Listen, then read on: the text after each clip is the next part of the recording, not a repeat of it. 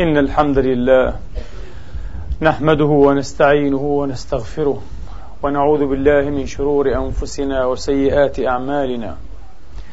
من يهده الله فلا مضل له ومن يضلل فلا هادي له.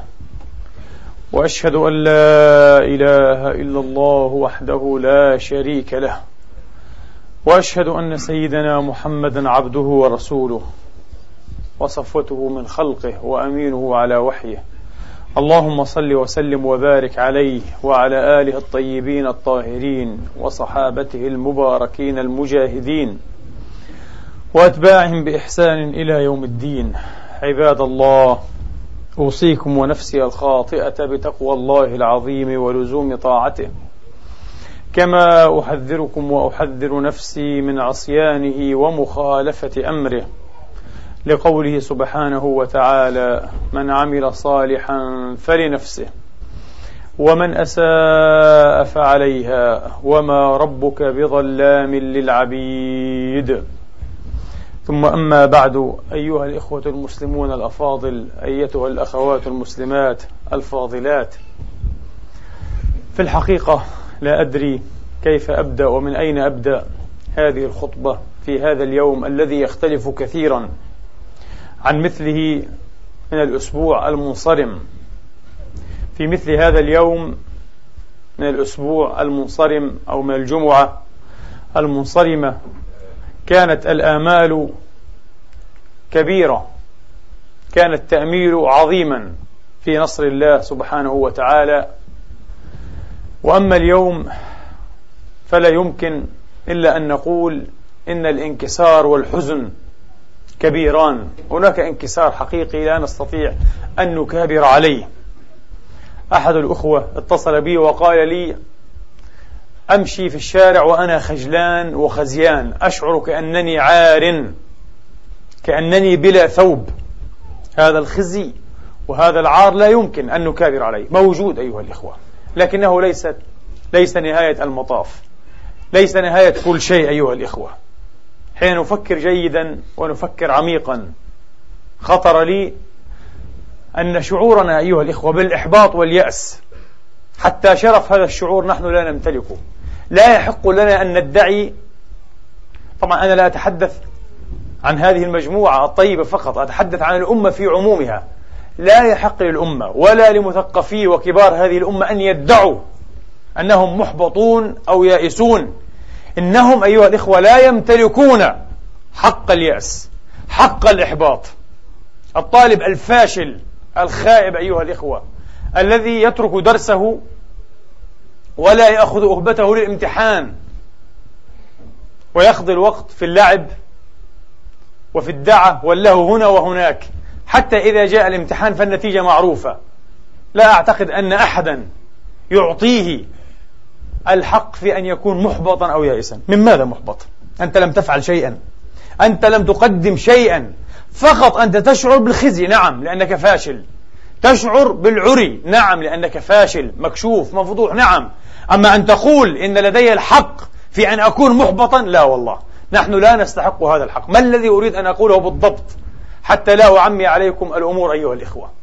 اليوم وبطريق الاتفاق الإلهي استمعت في أكثر من محطة إلى أكثر من شيخ وأكثر من متحدث أكثر من خطبة وأكثر من ندوة. شيء عجيب أيها الإخوة. نفس المنطق نفس المنطق العجيب. نحن تقريبا جيلنا لم يشهد لا نكبة الثمانية وأربعين ولا نكبة السبعة وستين. سمعنا عنها قرأنا عنها في الكتب. لكن اليوم جيلنا والأجيال الأخرى التي تقاطعت معنا في هذه النقطة من الزمن. شهدنا وبالألوان وبالصور أيها الإخوة. ذات الألوان الفاقعة. هذه النكبة الجديدة.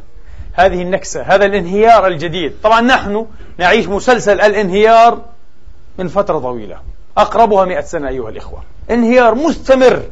ولا نخشى. لا نخشى من, تنا... من توالي هذا الانهيار على الأمة. بالعكس.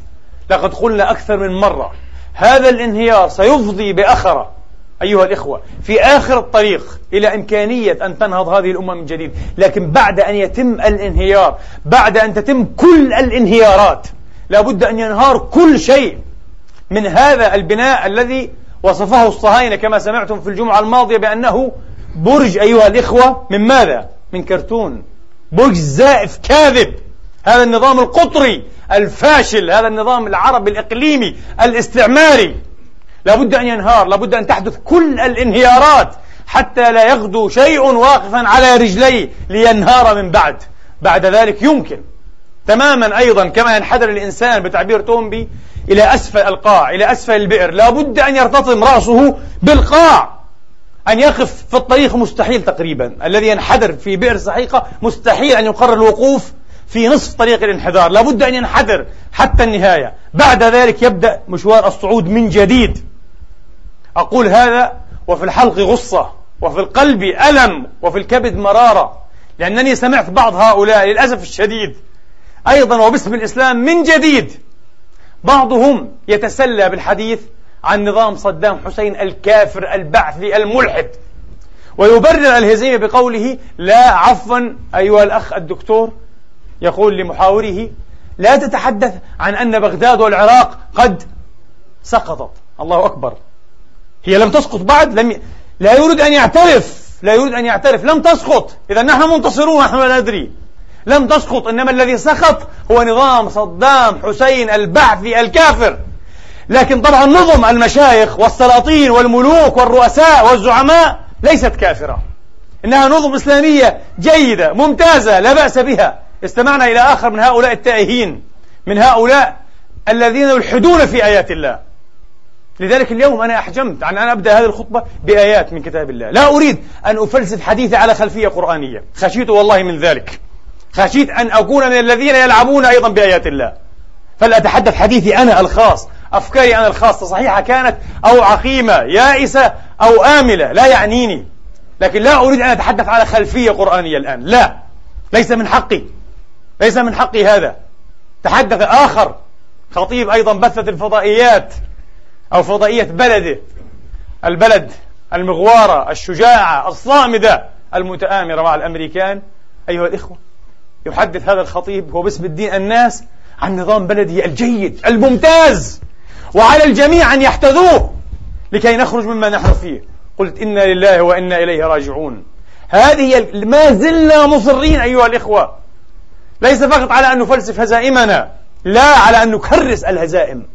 أيها الإخوة الشعوب كما تعلمون بلا شك لا يستطيع أحد أن يجلد هذه الشعوب أكثر مما هي مجلودة.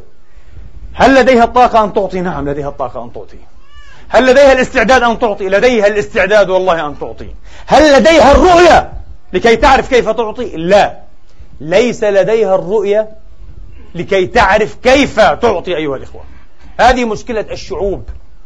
مسكينة هذه الشعوب. ولذلك أحيانا تشعر بالإحباط. والذي نحن يعني قد لا نرى الحق لها في هذا الإحباط. لماذا؟ لأن لديها الاندفاع لديها الاستعداد أن تعطي. مسكين هذا المجاهد السوري أمس الذي رأيناه على الفضائيات.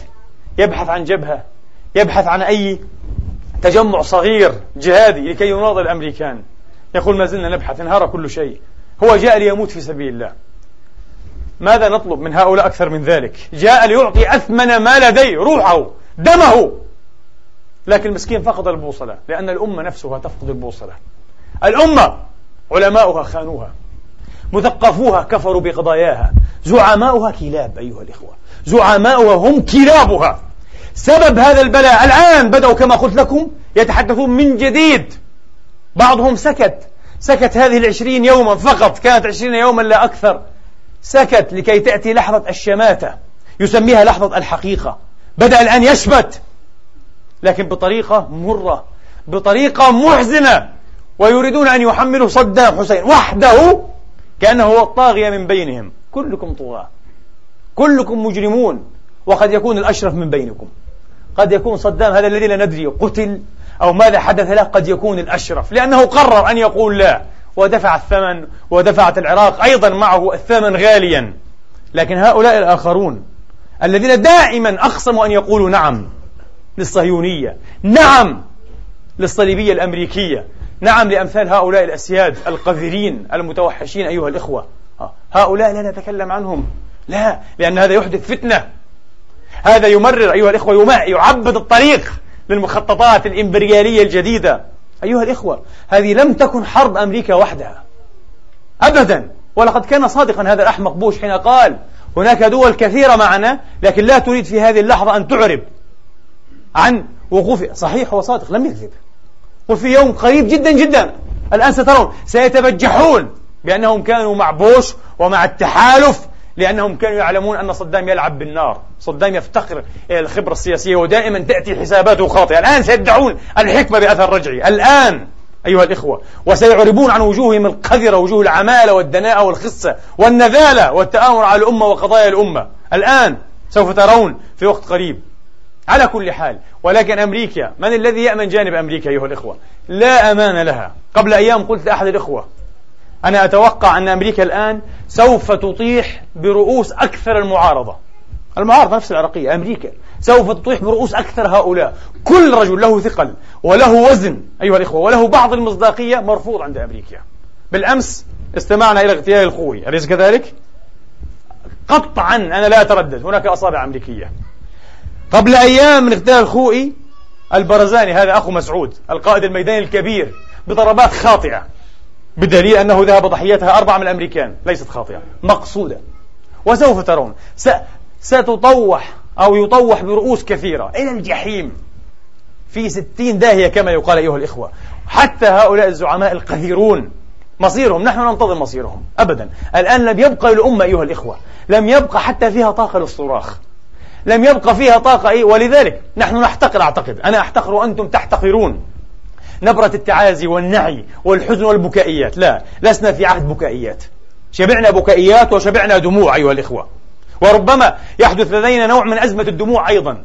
لأن الدموع الآن لن تصبح امتيازا للقضية الفلسطينية. هناك أيضا القضية العراقية الآن. الآن المسألة الفلسطينية والاحتلال الصهيوني الآن المسألة العراقية والاحتلال الأمريكي أو الأنجلو أمريكي كما تشاءون قد قد تبرز لدينا مأساة أو إيه عفوا مشكلة دموع. آه أقل مما يجب أن يقسم. للأسف كان ينبغي أن توضع النقاط على الحروف ويقال هكذا بصراحة.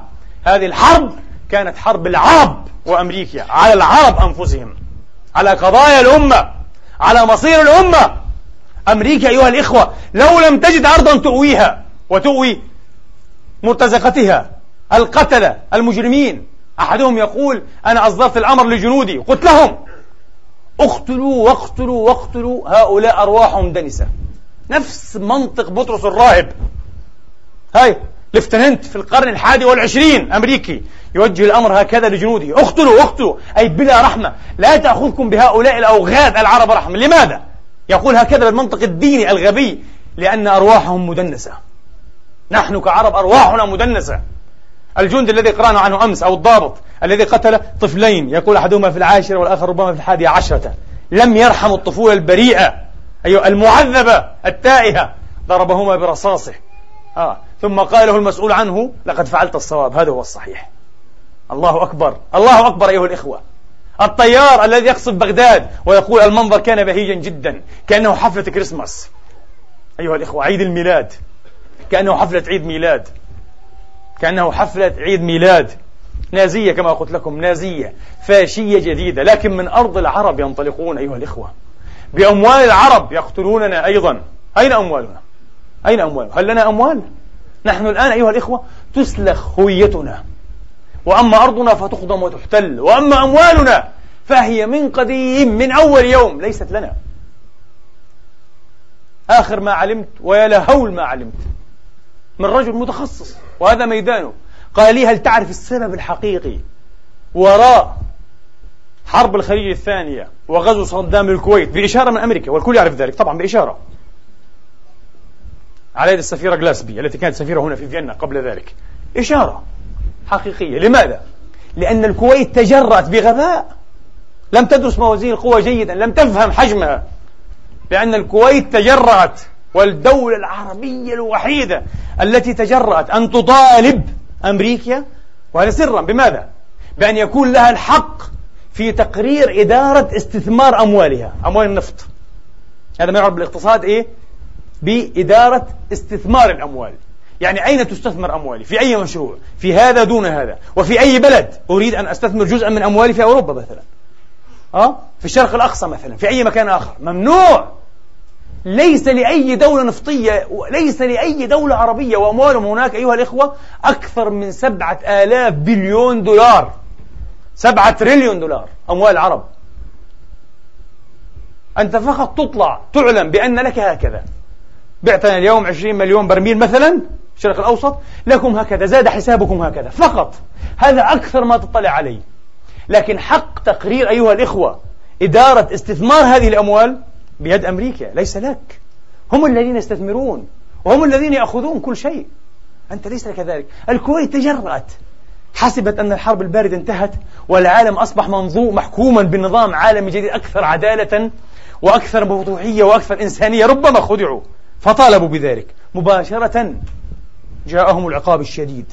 عوقبت الكويت وعوقب العراق من ثم لأنه فعلا كان غبيا وأحمق وعوقبت الأمة كلها.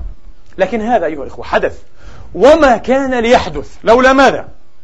لولا أننا نعيش ضمن نظام إقليمي مهترئ استعماري حقيقي.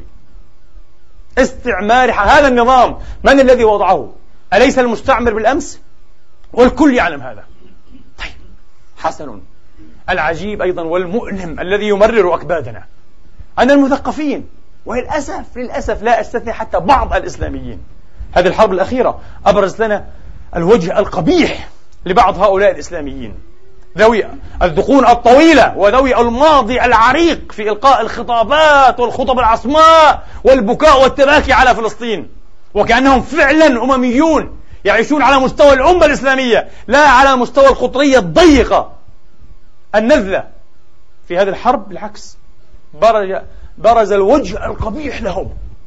وإذا بواحد منهم من كبارهم من أكثر هؤلاء شططا وخطبا ومقالات شعرا ونثرا يقول لا الجهاد ضد هذا النظام. مع من الجهاد؟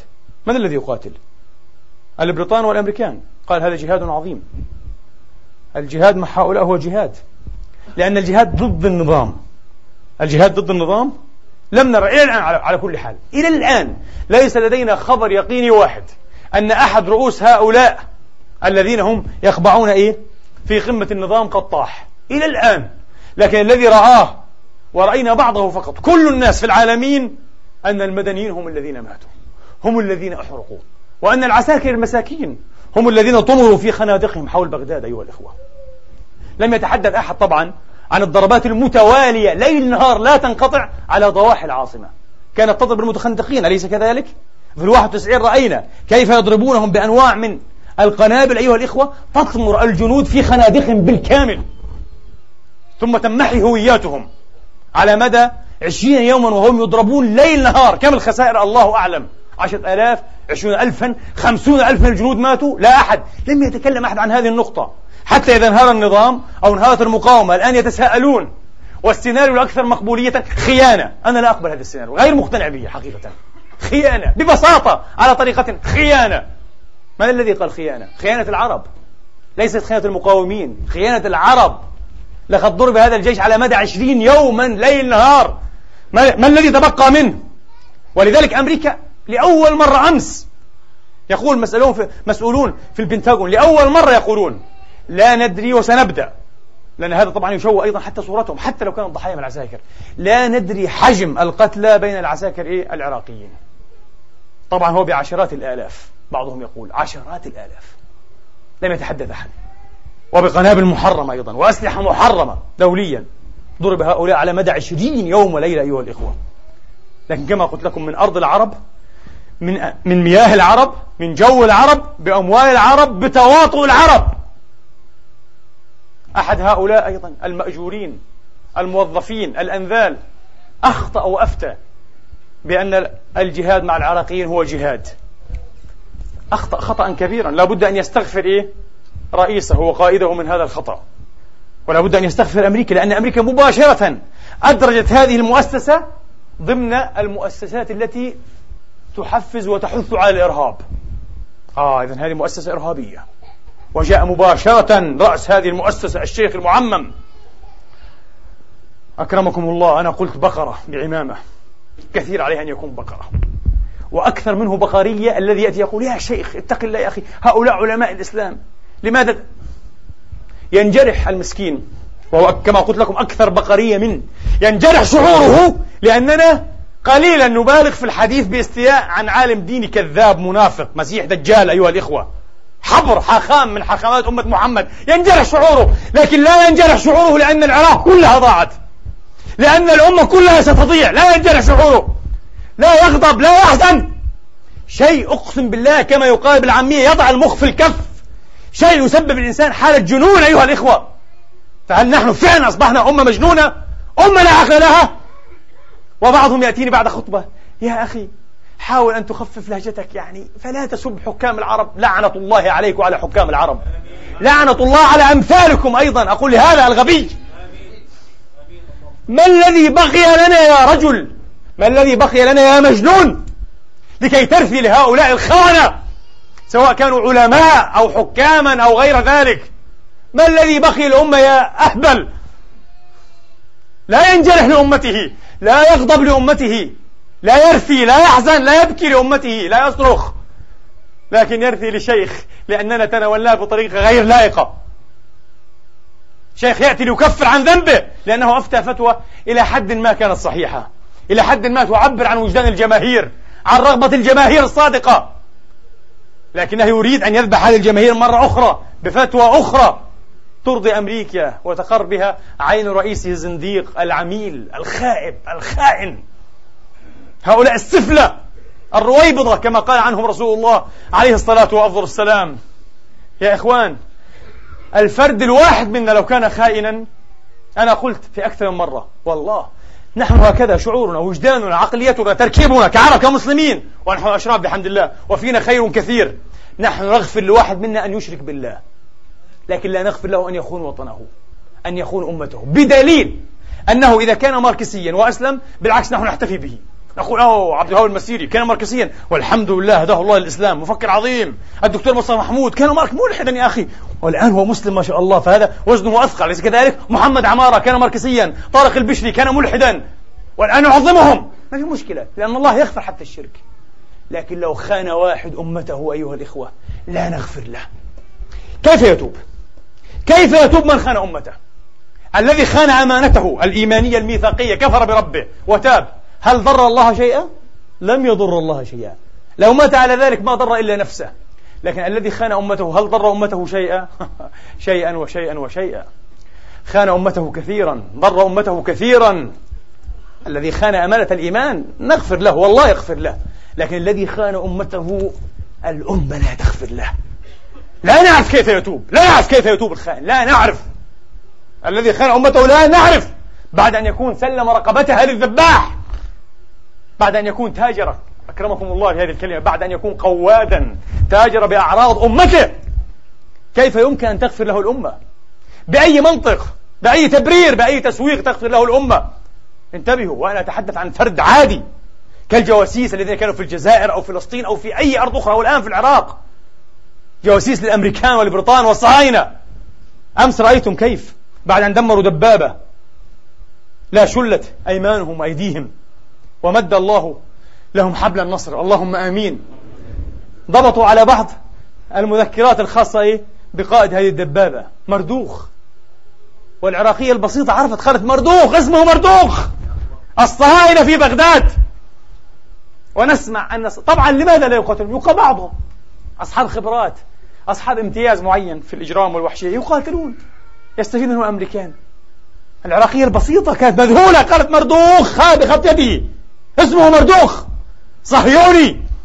في عاصمة الرشيد في عاصمة المعتصم في عاصمة المسلمين أيها الإخوة لأربعة قرون أو خمسة قرون. مردوخ. أولياء شارون أحباب شارون. فكيف إذا كان هذا الخائن أيها الإخوة والأخوات كيف إذا كان هذا الخائن زعيما؟ يتحكم بمصائر ملايين عشرات الملايين. كيف يمكن أن تغفر له الأمة؟ ألا فتبا وزحقا لمن يرثي لهؤلاء. كنت أتمنى أن يخرج شيخ واحد وأقولها دائما هذه دائما. كنت أتمنى أن يخرج شيخ واحد على فضائية على تلفزيون. أخذ ذهب وتطوع سبعة آلاف. أنت أفضل منهم؟ أنا أفضل منهم؟ ولا واحد منا أفضل منهم. كلهم أشرف منا. فأنت أيها الشيخ المعمم لماذا لا تخرج مرة واحدة ولتقل الأمة بشكل واضح ولتقدم رقبتك؟ نعم! لما طلبنا هذا قيل قد يقتل. قلنا وأي شرف أعظم من أن يقتل في سبيل الله والأمة؟ في سبيل الله والمستضعفين؟ في سبيل الله والأعراض المنتهكة؟ أن يقول هكذا للشعوب. يا شعوب! يا عرب! يا مسلمون! كفانا صراخا كفانا صياحا كفانا تظاهرات لا معنى لها. جهادكم الحقيقي في هؤلاء الحكام الخونة المتآمرين الذين لا يسترون تآمرهم. كنا في السبعينيات نسمع أن بين الملك فلان الفلاني لقاءات سرية مع جولدا مائير. لا لا أكاذيب أكاذيب الصحافة. السياسة ليست بهذه البساطة. والأمة ترتعد. لقاءات سرية مع الصهاينة؟ الآن ليست سرية علنية بتبجح بعري أيها الإخوة. بعري. ولذلك أين هذا الشيخ؟ أين هذا المثقف الصادق الذي هكذا يفتي هذه الفتوى؟ ليس يقول لهم الحرب جهاد مع العراقيين ضد الأمريكان. ثم يقول الجهاد الجهاد العظيم الجهاد الحقيقي هو الجهاد ضد النظام البعثي الكافر ضد صدام. إسقاط هذا النظام هو الجهاد الحقيقي يا مسلمين. لعنة الله عليك وعلى أمثالك شيخا. لعنة الله على أمثال هؤلاء الشيوخ الزنادقه الكفرة من أمة محمد. حاخامات أحبار. لا أحبار اليهود أشرف منهم لأن احبار اليهود يعملون مع شارون أليس كذلك؟ ليبتلعوا أرض فلسطين. أشرف منهم؟ أشرف من هؤلاء المشايخ الخونة. وشارون أشرف من كل زعماء العرب لأنه يعمل لأمته يبرمج لأمته يخطط. وأين أيضا؟ أيضا. أين هؤلاء الذين كانوا يزايدون دائما؟ أنتم مهووسون. أنتم مهجوسون بحديث المؤامرة. عن أي مؤامرة؟ هل نحن لنا هذا الثقل كله؟ العرب. يا رجل. إن لم يكن لنا كشعوب هذا الثقل برسالتنا بديننا الذي نبشر به وهو دين ثقيل بإذن الله. ولم ينتهي ولن يستأصل. والله أنا لي منذ أيام ولن أكذب عليكم. طبعا اعترتني حالة إحباط وحزن شديد جدا حالة تسمم. أقسم بالله أشعر أني متسمم. أشرب الماء كسم آكل كسم. شيء عجيب وهذا أنا متأكد كلكم مثلي أو أشد. طبعا وقعت عدة حالات موت. هناك ناس ماتوا أيها الأخوة بالجلطة جلطوا. نساء امرأة أردنية ماتت. هناك رجال طلقوا زوجاتهم لأن أعصابهم فلتت. أشياء مآسي كثيرة. صحيح. لكن لأول مرة الآن حين قام أخي أبو بلال وأذن والله العظيم خامرني شعور بالأمل من جديد. لأول مرة حين سمعته يقول أشهد أن لا إله إلا الله أشهد أن محمدا رسول الله. ولأول مرة في هذه الأيام السود العصيبة قلت فعلا لا إله إلا الله محمد رسول الله عبر القرون مرت بأزمات ومحن وويلات ومصائب تخطتها كلها. وتبقى كلمة الله العليا إن شاء الله تعالى. ما دامت هذه الأمة تقول لا إله إلا الله لن تستأصل. لن تنتهي. نعم تهزم هنا وتهزم هنا وستهزم أيضا. كما قلت لكم انهيارات قادمة. صحيح. لكن لن تنتهي هذه الأمة. ستقوم من تحت الرماد. كالعنقاء أيها الإخوة. وسوف تصفي الحسابات.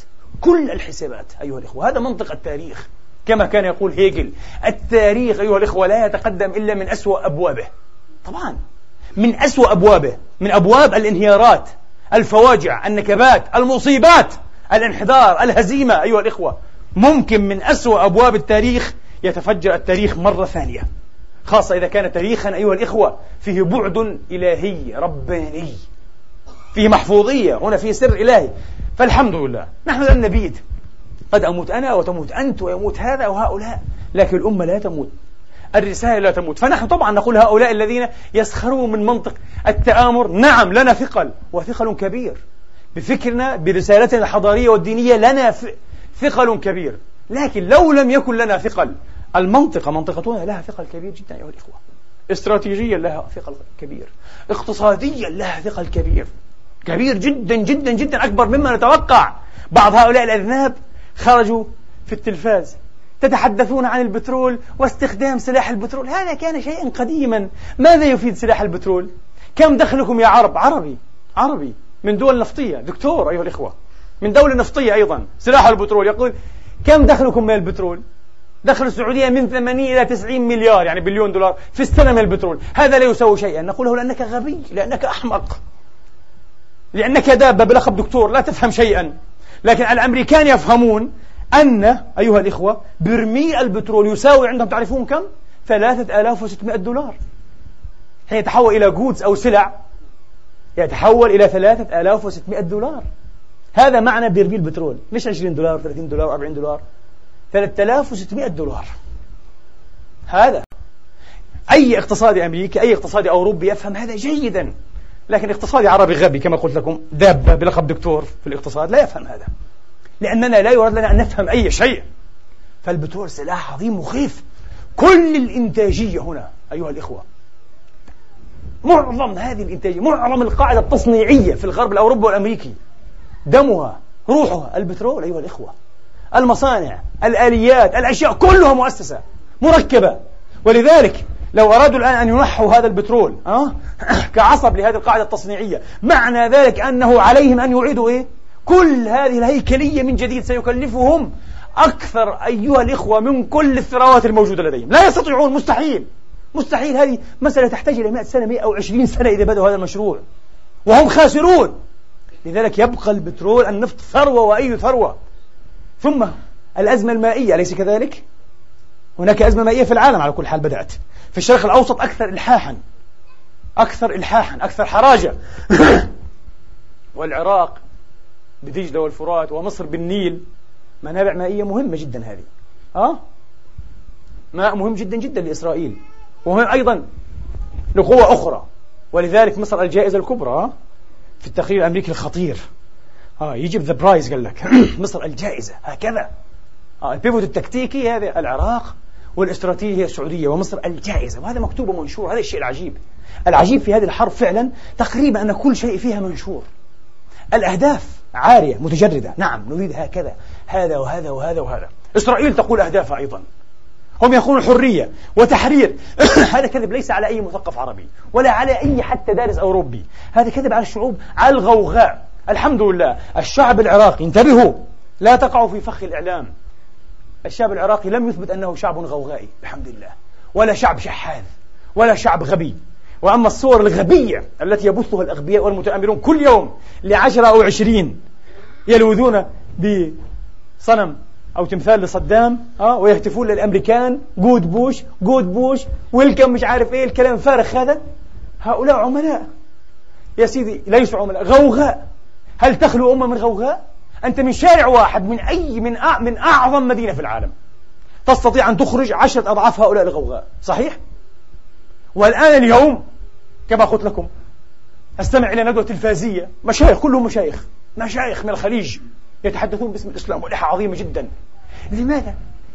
إذا الشعب العراقي عنده تناقض يقول الشيخ. الشيخ الغبي الذي لا يفهم حتى معنى كلمة تناقض. يريد الآن أن نجد الشعب العراقي. أمس واليوم يجدون الرئيس العراقي. انتهى. خاين متعامل متواطئ لا يفهم في السياسة متهور. طيب. استمعنا لهذا الكلام نعرفه.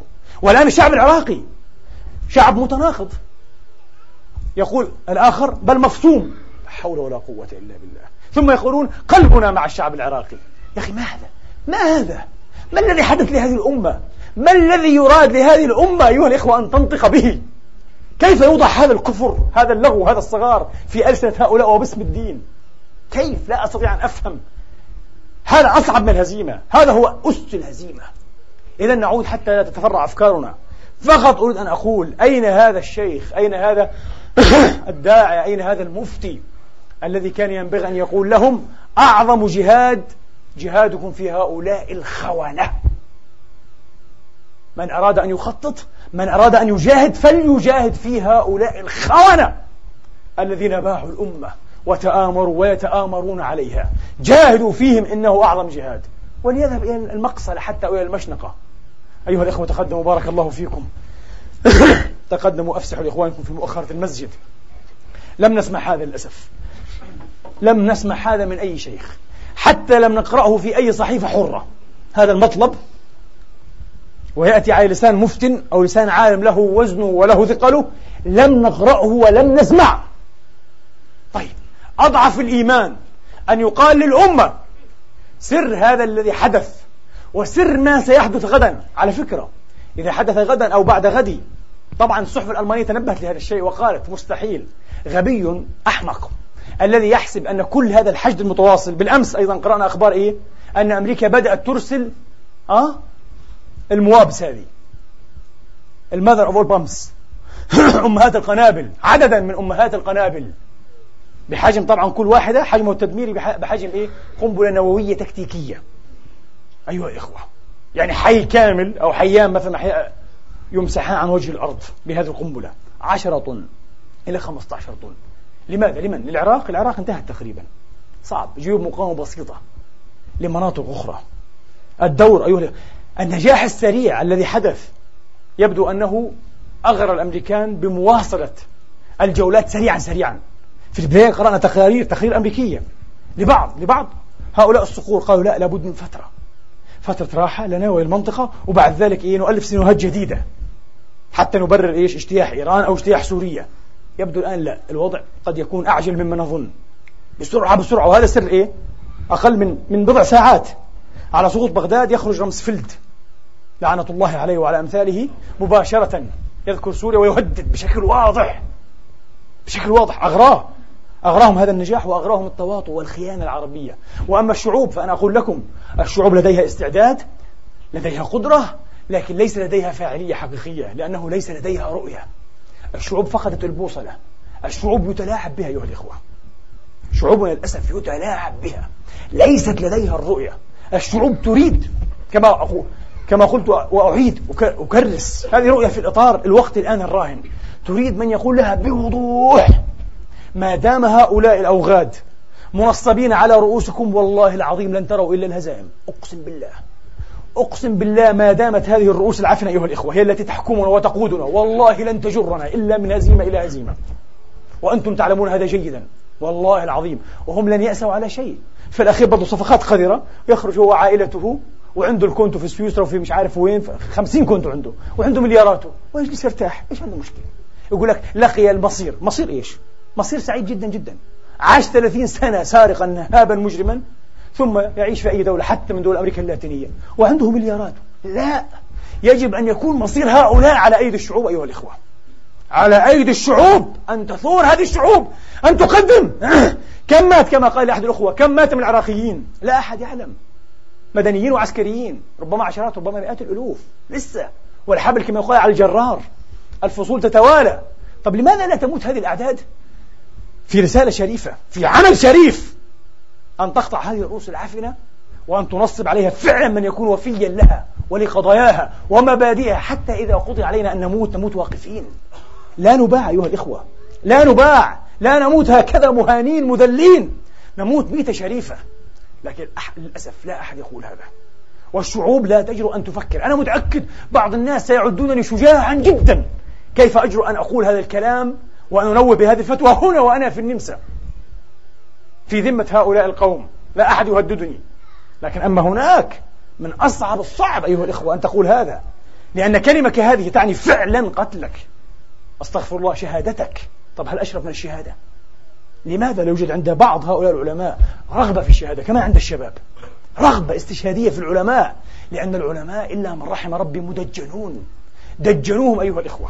اليوم أحد هؤلاء العلماء يتحدث. علينا أن نثبت للعالم أننا لسنا إرهابيين. الآن يا رجل.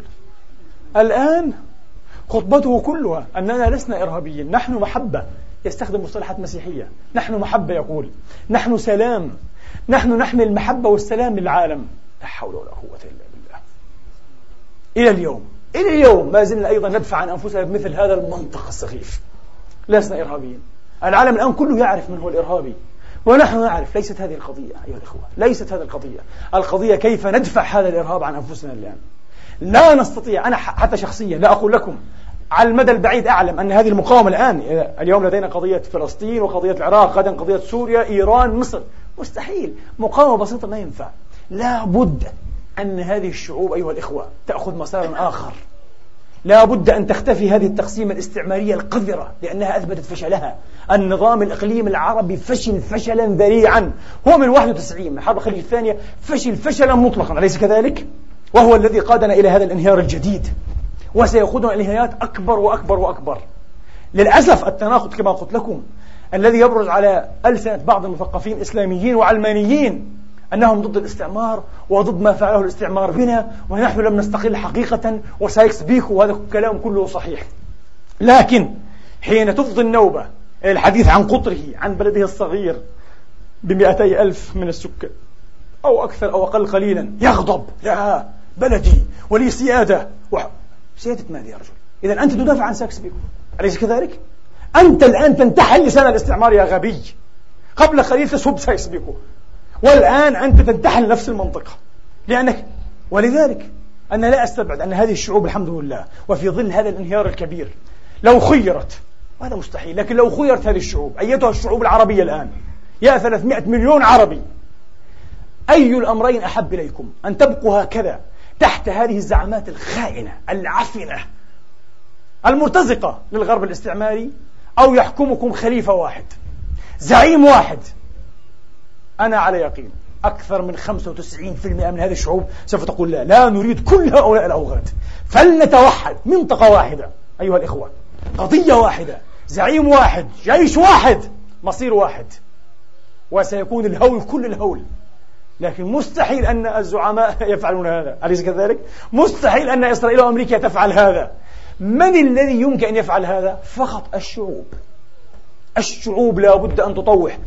إذا لم تستطع اليوم فلتنتظر. الله عز وجل لا يعجل بعجلة إيش؟ البشر. الله لا يساوي لديه سقوط بغداد ولا سقوط القدس أو ذبح الأطفال والنساء أي شيء. ليس لديه مشاعر بشرية مثلنا. يعني الدم لا يحركه مثلنا. هذا رب. هو خلق الحياة والموت.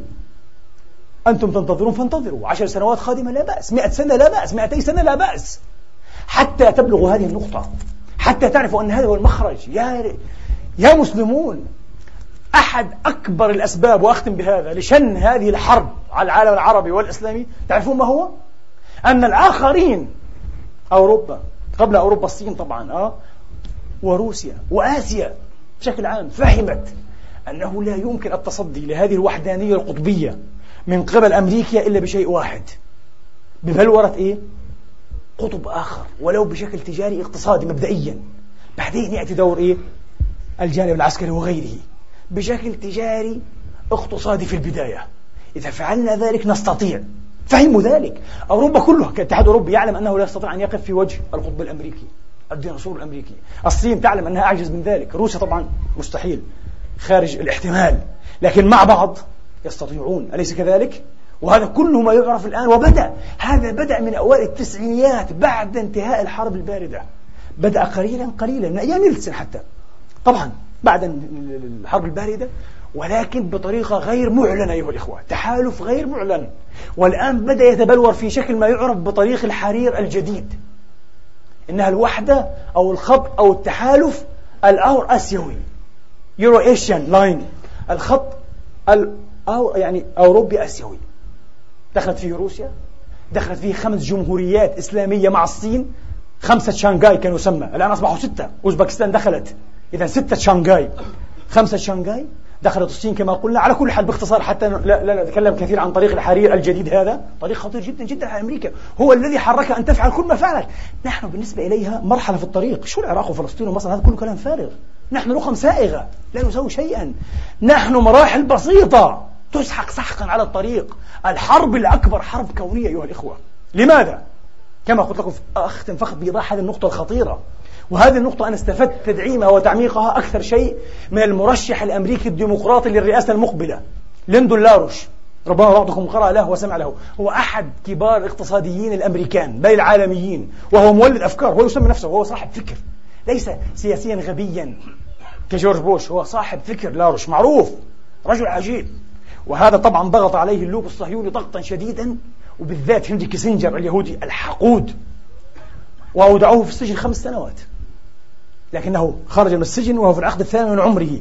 والآن هو مرشح الحزب الديمقراطي للرئاسة. نرجو أن يفوز مثل هذا الرجل. رجل بتفكير إنساني تفكير عالمي كوني. رجل عجيب وعنده نبوءات غريبة. من أغرب نبوءاته أنه في أغسطس 2001 وفي أول سبتمبر 2001 يعني قبل الضربات تقريبا بثمانية أيام أو عشرة أيام. ماذا قال؟ انتبهوا. وأنا يعني أدعوكم إلى أن تزوروا موقعه على الإنترنت آير. إي آي إر آه؟ مهم جدا. وأن تشتركوا في المجلة الأسبوعية يمكن أن يزودكم بها مجانا. شخص غريب بتنظيم وله له أتباع كثر جدا بالملايين في العالم. وهو صديق العالم العربي بشكل عام. هذا الرجل قال بالحرف الواحد. من هنا قال اقتصادي عظيم. من هنا وإلى آخر العام يعني 2001 إذا لم تقم حرب شاملة بالذات في الشرق الأوسط أو لم تضرب أمريكا ضربة إرهابية كبرى قبل ضربة 11 سبتمبر. سينهار النظام المالي بالكلية في الغرب وبالذات الغرب الأمريكي. بالكلية. انهيار ليس أزمة دورية. ليس أزمة دورية. انهيار نظامي يقول لاروش. انهيار نظامي. لأن النظام الذي إيه؟ استبدل. نظام 45 ل 63 سعر الصرف الثابت.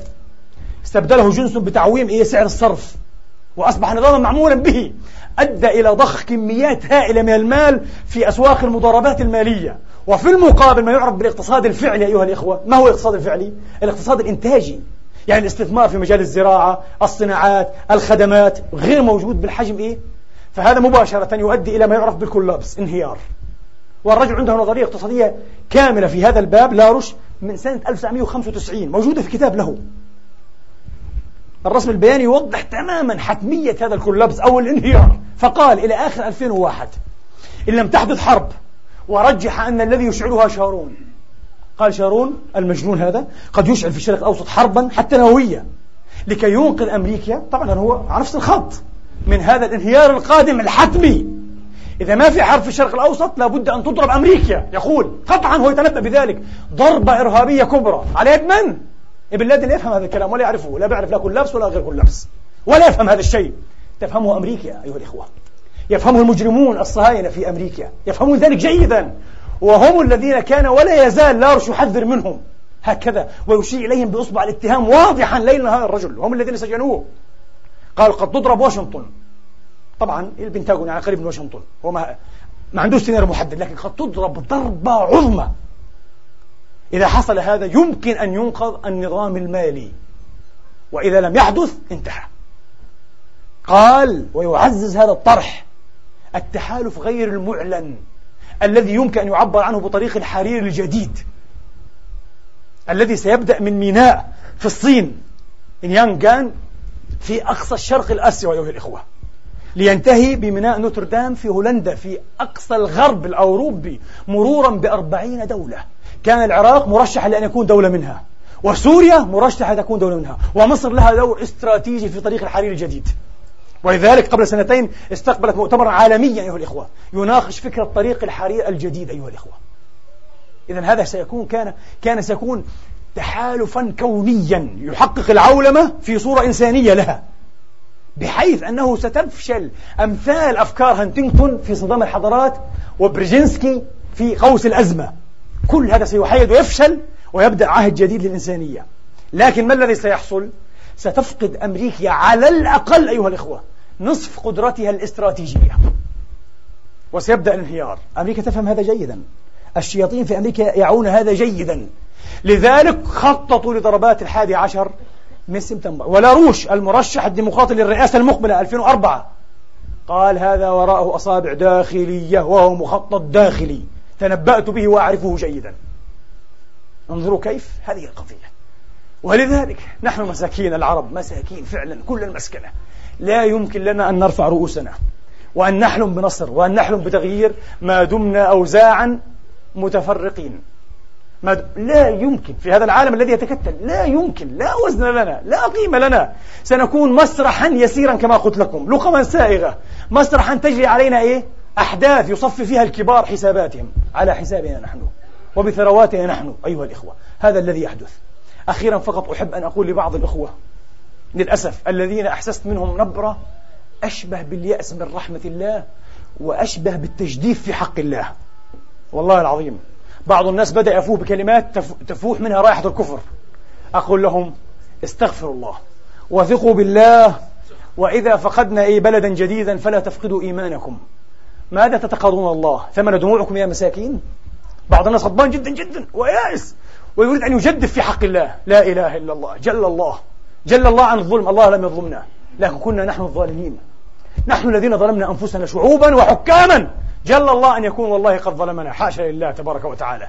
فلا تجدف يا مؤمن في حق الله تبارك وتعالى. وعد إليه بالتوبة والإنابة. وحاول أن تفهم أعمق مما إيه؟ كنت. لا يمكن أن تتقاضى الله ثمن دموعك لأنك بكيت على العراق هذا غير كافي. لا تتقاضى الله ثمن قنوتك. قالت في الصلوات الخمس أو في بعضها عشرين يوما فأنت غضبان جدا. لماذا لم يستجب الله لحضرتك؟ إن الله عز وجل لا يدبر كونه ولا يدبر شؤون الخلق بمثل هذه العبثية أو مثل هذا الصغار في تناول الأمور.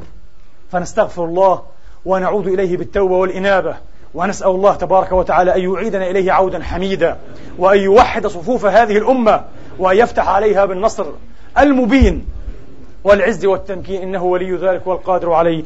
أقول قولي هذا وأستغفر الله لي ولكم فاستغفروه.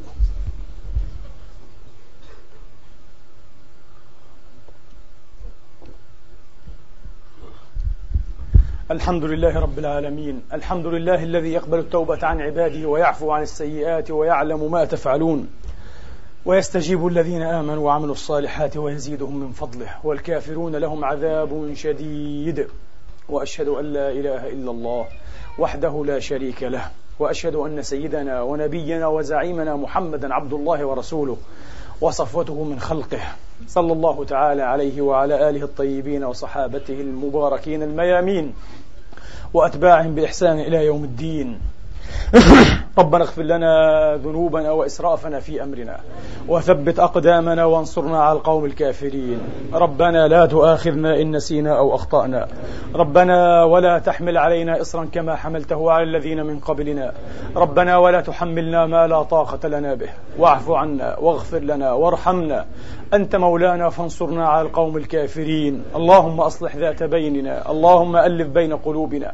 اللهم وحد صفوفنا. اللهم لم شعثنا. اللهم اجمع كلمتنا على كلمة سواء ترضيك وترضى بها عنا يا رب العالمين. اللهم عد بنا وبالمسلمين والمسلمات إلى دينك عودا حميدا.